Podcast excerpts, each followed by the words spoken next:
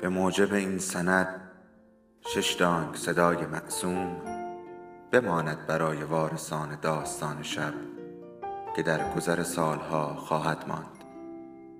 ارادتمند داستان شب.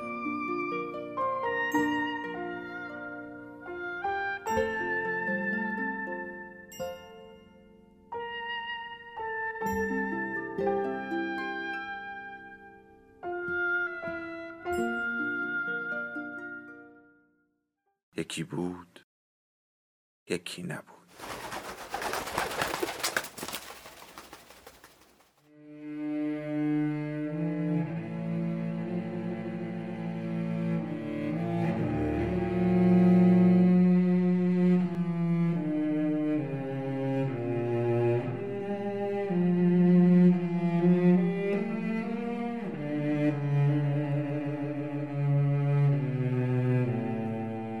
قلب چهار ساله من با سرسپردگی کامل وقف مادرم بود. با وجود این رابطه ما بدون پیچیدگی نبود. سرسپردگی من او را پریشان و خشمگین می کرد اظهار محبتهای من و های شدیدم او را مسترب می کرد اغلب مرا با کلمات سرد تعنه آمیز می راند و من با خش و با نومیدی گریه می کردم رابطه او با برادرم ساده تر بود زیرا همیشه در مقابل پدر که او را با خشونت شدیدی پرورده بود و شلاق زدن بیرحمانه یک رکن همیشگی تربیتش بود از برادرم دفاع می کرد. به تدریج متوجه شدم که مهربانی و خشم متناوب من اثر اندکی بر مادرم دارد.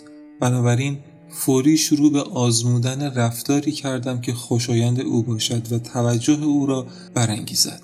بیماری بیدرنگ همدردی او را جلب می کرد. از آنجا که کودک مریض احوالی بودم با بیماری های بیپایان با سوء استفاده از همین امر در واقع به راهی دردناک اما موفقیت آمیز قدم گذاردم که در نهایت منجر به جلب توجه و جلب محبت او شد از سوی دیگر چون مادر پرستاری آزمون دیده بود تمارز را به آسانی کشف می کرد و در مقابل همه کیفر می‌داد. ثابت شد که راه دیگر برای جلب توجه او زیانبارتر است. آموختم که مادر نمی‌تواند بی تفاوتی و اشتغال خاطر به دیگری را تحمل کند. او از اینها به عنوان اسلحه خود استفاده می کرد. همچنین یاد گرفتم که بر اشتیاق شدیدم مسلط شوم. و یک بازی عجیب و غریب را آغاز کردم که عناصر آن از تکبر و احساسات دوستانه اما سرد تشکیل شده بود چیزی درباره آنچه که کردم به یاد ندارم اما عشق انسان را به ماجراجویی وامی دارد و من با رفتارم که حاکی از حساسیت و عزت نفس بود به سرعت در ایجاد علاقه در او موفق شدم.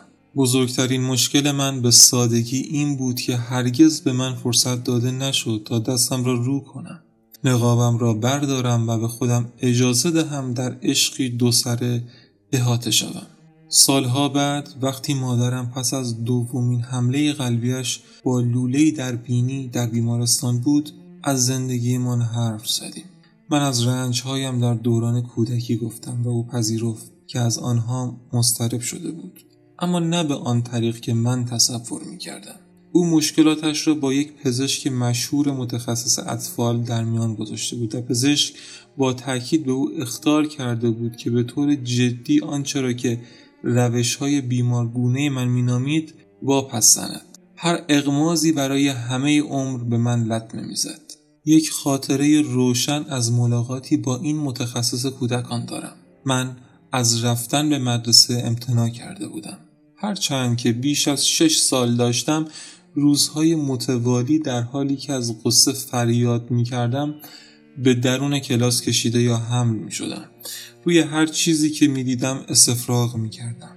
قش می کردم. و حس تعادلم را به طور کل از دست داده بودم. سرانجام روزی پیروز شدم و مدرسه به تعویق افتاد. اما ملاقات با این پزشک مشهور اطفال گریزناپذیر بود. او ریشی انبوه و یقه بلند داشت و بوی سیگار برگ می‌داد. شلوارم را پایین کشید آلت کوچک مرا در یک دست گرفت و با انگشت اشاره دست دیگرش مثلثی دور محل انشعا به پاهای من کشید سپس به مادرم که پشت سر من در نیمتنه لبهدار خز و کلاه مخمل سبز تیره و توریدارش نشسته بود گفت این پسر در اینجا هنوز شبیه یک کودک است. وقتی از پیش دکتر برمیگشتیم روپوش زرد کمرنگم را به من پوشاندند که حاشیه قرمز داشت و گربه روی جیب آن گلدوزی شده بود. به من شکلات داغ و ساندویچ پنیر دادند. سپس به اتاق بچه ها رفتم که حالا از نوزاد پس گرفته شده بود. برادرم تب مخملک داشت و جای دیگری بود. طبیعتا من امیدوار بودم او بمیرد. این بیماری در آن روزها بسیار خطرناک بود. از گنجه اسب بازی های گاری چوبی با چرخ های قرمز و پره های چرخ زرد برداشتم و یک اسب چوبی را به مالبند آن بستم. تهدید مدرسه به خاطره دلپذیر یک موفقیت رنگ باخت.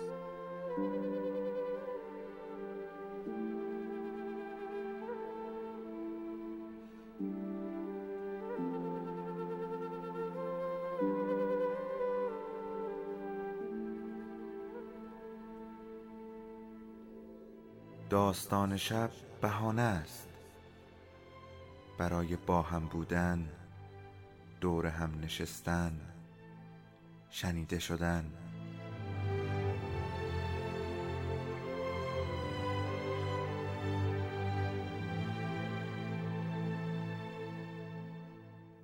صدای افسانه ها رو میشنویم